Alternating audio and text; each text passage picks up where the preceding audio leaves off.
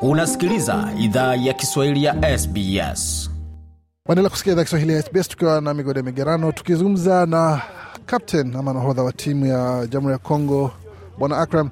Hongera kwa ushindi. Kulikuwa na wasiwasi wote kuhusu mechi ya leo ama mlikuwa na uhakika kwamba lazima leo mtashinda? Asante sana. Tumekuwa na wasiwasi kidogo kwa juu timu imekuwa nzuri, opponent wamekuwa wazuri. Sasa imekuwa must game yetu, must win. Tulikuja tumeset, kocha alipatia mazoezi mazuri, lakini tumetry, tume, e, lakini hajakuwa tulijua tutawin.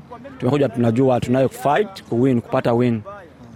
Vijana wa Senegal ni watu ambao mmecheza nao uh, kabla, mlikuwa na matokeo kwa upande mmoja ulikuwa umeshinda, wakati mwingine ilikuwa ni kama unatatiza. Kwa hiyo zile kumbukumbu kumbu za mechi ambazo mlicheza nao nyuma zilikuwa zinawapatia mashaka kidogo, ama ilikuwa kila kitu kilikuwa sawa? E, shaka shaka zinakuwepo kwa juu ni mpira, mpira ina change kila saa. Kama mlicheza mwaka umeisha, huu mwaka different story inakuwaga different. Yeah, tumekuwa na shaka kidogo, lakini Mungu ametusaidia tumewin.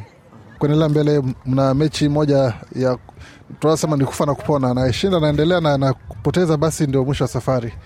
Tutarajie nini? Hiyo e, hiyo game hiyo ni ya kufa na kuona kweli, lakini tunayo kochi mzuri, tunayo player wazuri, tuenda kwenda tujipange, turudi tupige hiyo game. Tunayo qualify, hii ni mwaka yetu e, tutapiga. Ukisema ni mwaka wenu maisha kushinda kombe ama kuendelea katika robo fainali?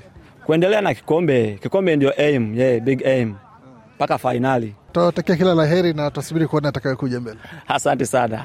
Hiyo ni kauli ya captain bwana Akram. Na mwalimu anasemaje kuhusu mechi ya leo?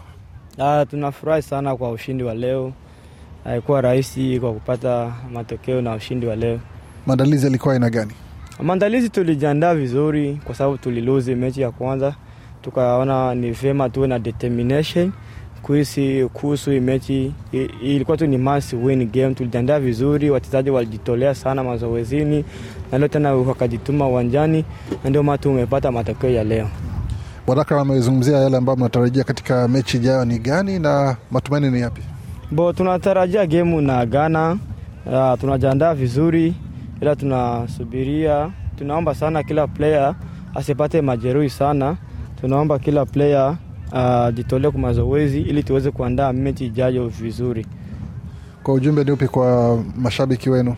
Uh, tunaomba mashabiki wazidi sana kutusapoti kwa sababu hatuwezi tukacheza mpira bila wao.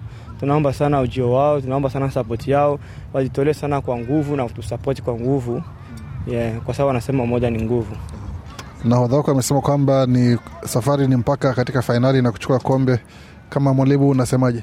Ndio, ndio, hiyo kabisa, tuko na hiyo mpango, lazima tufike fainali tuchukue kombe mwaka huu.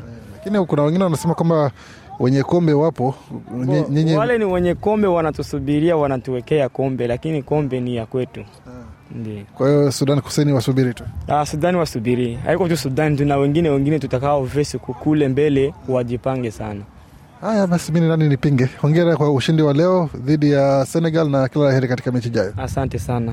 Mwalimu wa timu ya Jamhuri ya Kongo huyo Bwana Bene akizungumzia akisema kwamba wako tayari kushinda hata Sudan Kusini waje, watashinda tu. Mengi zaidi tembelea tovuti yetu sbs.com.au mkoaju Swahili. Je, unataka kusikiliza taarifa zingine kama hizi? Sikiliza zilizorekodiwa kwenye Apple, Google, Spotify au popote pale unapozipata.